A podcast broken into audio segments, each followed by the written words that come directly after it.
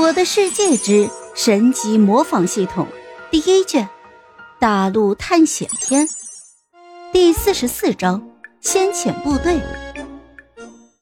待到村民离开之后，那些着急忙慌的村民又都跟没事人一样，纷纷走了出来。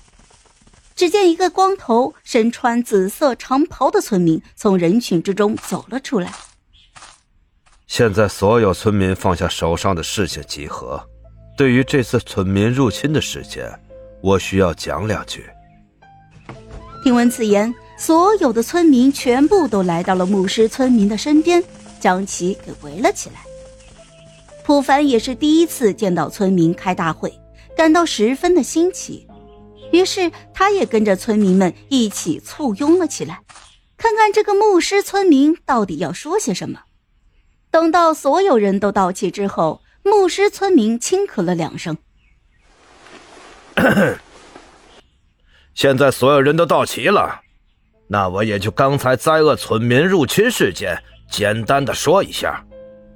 首先，我们隔壁村已经存在了上百年的历史，经过不断的发展，如今已经成为了一个五十多人的大村庄。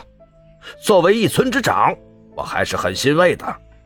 而我们这个村庄。这么多年来，从来都没有村民入侵的事件发生，哪怕是青青草原村庄被覆灭，我们村庄都安然无恙。但是就在今天，就在刚才，村民袭击了我们的村庄，虽然被铁傀儡赶走了，但是我觉得对方肯定会再来的，所以我们大家集思广益一下，看看有什么办法，如何应对接下来的战斗。这时候，一名头戴博士帽的图书管理员站了出来。是这样的，村长大人，我刚才翻阅了大量的史书，发现凡是被村民袭击过的村子，没有一个不被灭村的。所以，所以我这边还是推荐大家放弃这个村子，重新再找过一个村子，咱们可以重新再来。你在胡说八道什么？这个村子是大家祖祖辈辈建造起来的，怎么可能说放弃就放弃呢？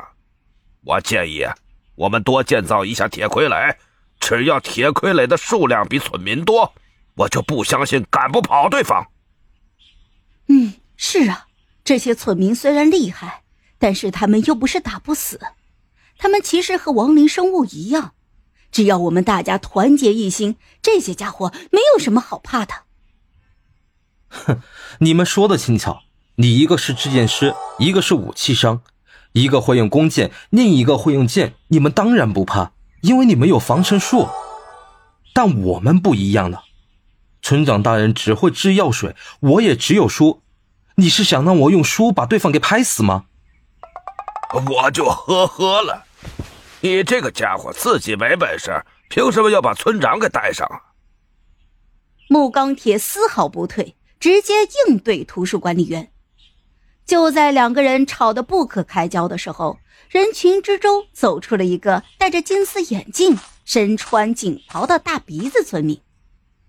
哎呀，我说你们两个就不要斗嘴了，这文武自古就不和谐，现在看来果真如此。不过我觉得首当其冲要解决的事情就是这些村民是如何发现我们的。毕竟刚才村长都说了。我们村长一百多年都没有被村民发现了，现在突然有村民发现了这里，我怀疑我们这边有内鬼。